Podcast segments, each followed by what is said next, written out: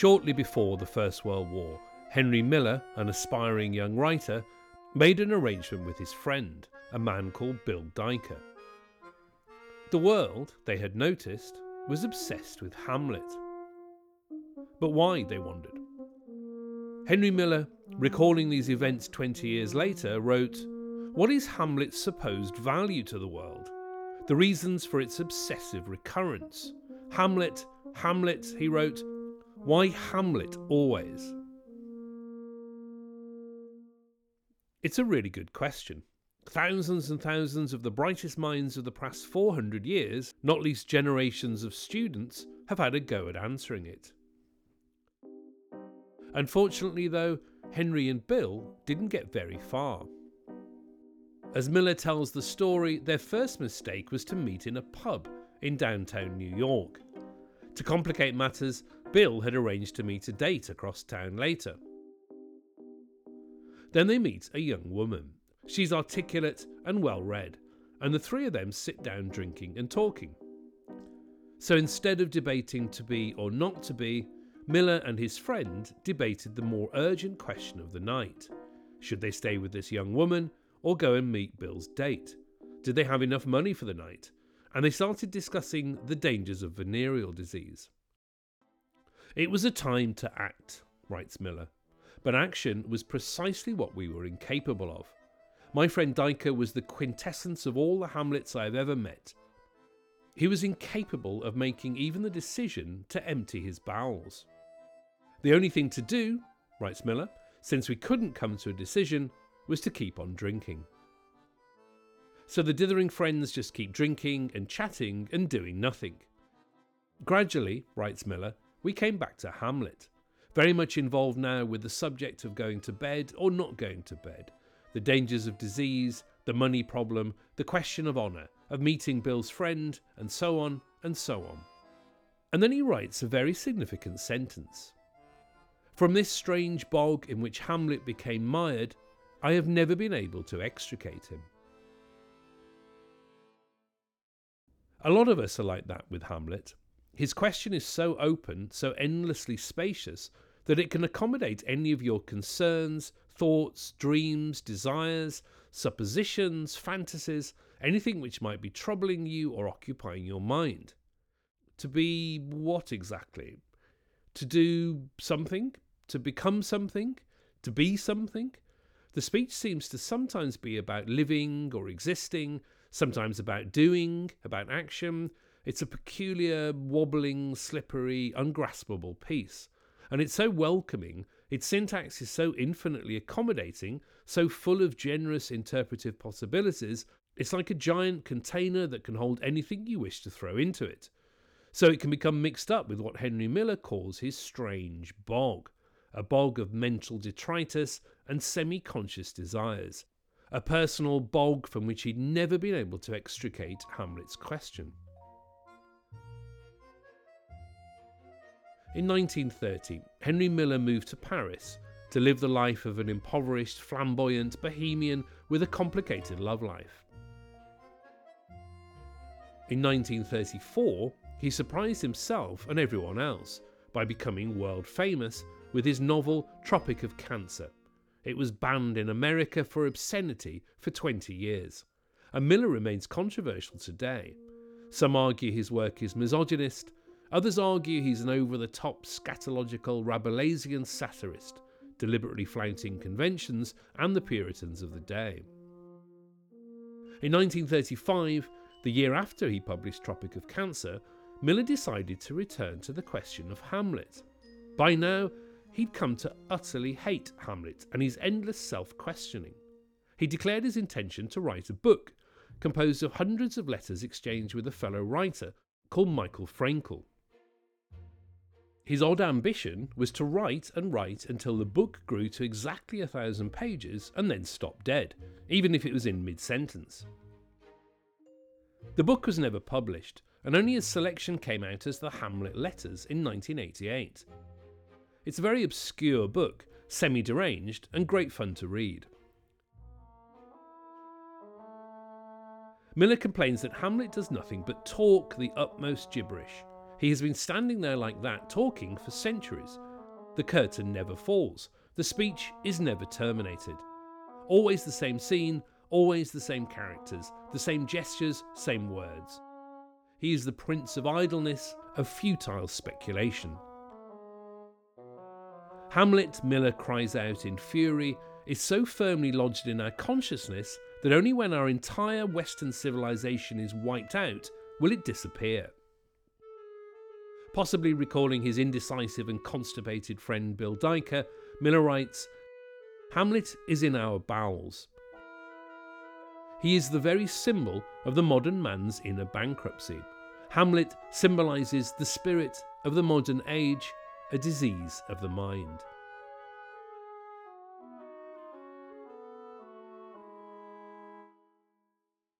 Twenty years previously, Hamlet's question had become inextricably mixed up with Miller's private obsessions, but by now it had mutated, supersized, metastasized, coming to symbolize the self doubt, the cowardice, the spiritual and moral paralysis of the entire world, a world which Miller calls alive dead, dead alive. Hamlet's speech, he says, rumbles eternally in our blood and leads us on to a defeat at the hands of life. The whole world, he says, has become Hamlet. So, why on earth was Miller so angry? What is it about Hamlet's question that aroused such vitriol, such fury? There are a few possible answers, and I think they're all instructive. First of all, Miller was by no means the first writer of the 20th century to turn on Hamlet. Many writers after the First World War, the modernists as they're called, took iconoclastic potshots at the great literature of the past.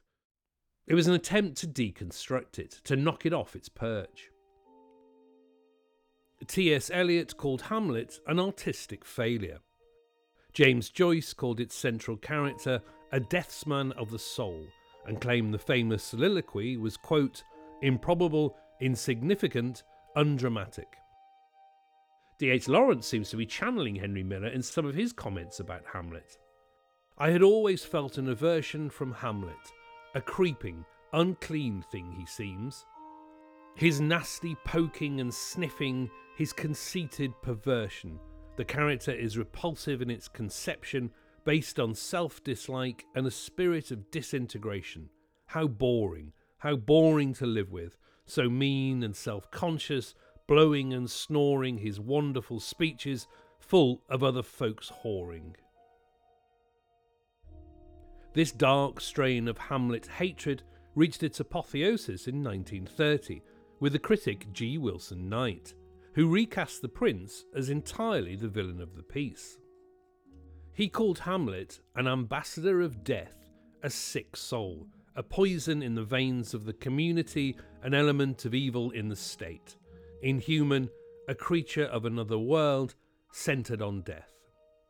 This reaction against Hamlet was pretty much inevitable after the almost religious veneration, the bardolatry of the 19th century, to many of the modernists, the play seemed to loom so unaccountably large in the culture that it cast a shadow no new seeds could grow under. It was also a counterpoint to the way that the Romantics had worshipped Hamlet. Devoted fans such as Goethe, who claimed Hamlet possessed a lovely, pure, noble, and most moral nature, although he lacked the strength of nerve which forms a hero. The writers of the 20th century were keen to redress the balance after such hagiography.